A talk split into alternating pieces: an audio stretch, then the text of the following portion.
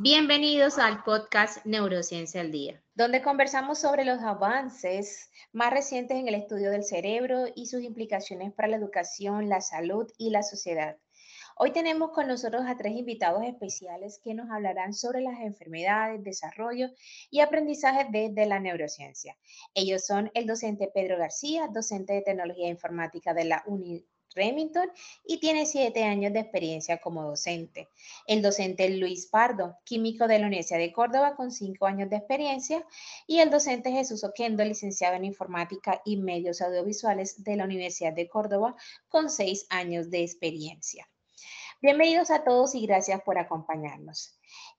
Empezamos por definir qué es la neurociencia, por qué es importante, cómo las enfermedades interfieren en el proceso de aprendizaje y los tips que tenemos que tener en cuenta para mejorar el proceso educativo de los estudiantes. Sí, muchas gracias por la invitación. Eh, la neurociencia estudia el sistema nervioso, el cual está formado por el cerebro, la médula y las neuronas, eh, las cuales se comunican con señales eléctricas y químicas. La neurociencia nos explica cómo el sistema nervioso hace y regula emociones, también pensamientos, conductas y también lo que son las funciones del cuerpo. Nos muestra cómo el sistema nervioso eh, cambia con la vida, con el pasar de los años, cómo lo dañan las enfermedades o lesiones y cómo se pueden mejorar. Está en todo lo correcto, licenciado, pero la neurociencia también aborda las enfermedades que interfieren con el desarrollo normal del aprendizaje. Entre las más comunes encontramos el autismo, Asperger, TDAH, síndrome de Down, entre muchas más enfermedades que no permiten que los estudiantes aprendan como los demás estudiantes normales lo hacen. Por ende, se necesitan otras estrategias, métodos y ambientes de aprendizaje para que los estudiantes con estas discapacidades puedan aprender a avanzar en su proceso y de cierta forma encajar en la sociedad también. Exactamente, colega. Como docentes debemos adaptarnos a la diversidad de estudiantes. Debemos usar diversas estrategias, métodos en el aula que nos permitan fomentar el trabajo en equipo y la socialización. Eh, todo eso desde temprana edad.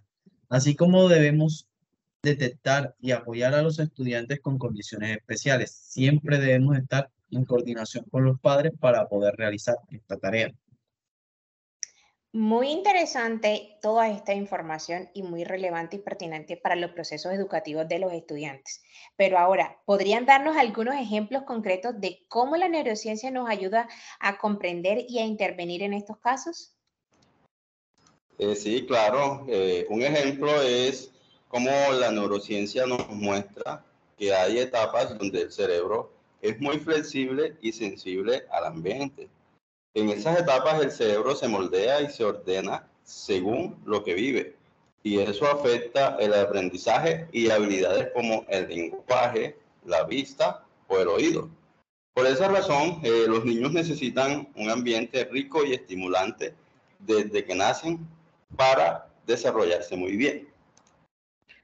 Por ejemplo, la neurociencia nos permite intervenir en las enfermedades al detectar y tratar los trastornos del aprendizaje, que son problemas para, desarrollar o aplicar habilidades académicas, teniendo en cuenta que estos problemas se generan por alteraciones cerebrales que afectan los procesos cognitivos como la atención, la memoria, el procesamiento fonológico. La neurociencia nos facilita identificar estas alteraciones con técnicas de neuroimagen o electrofisiología y nos facilita elaborar programas de estimulación o de rehabilitación adaptados.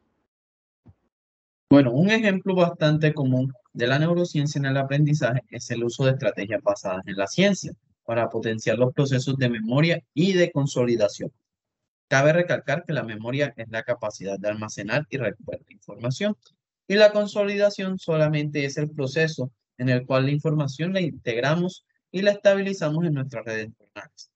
Muchas estrategias favorecen este proceso. Están, por ejemplo, la estrategia de repetición espaciada que, no, que solo consiste en distribuir las sesiones de estudio en intervalos de tiempo óptimos. La recuperación activa, que simplemente vamos a recordar lo aprendido sin consultar a las fuentes. Y el sueño, que facilita la reorganización y el fortalecimiento de las conexiones neuronales.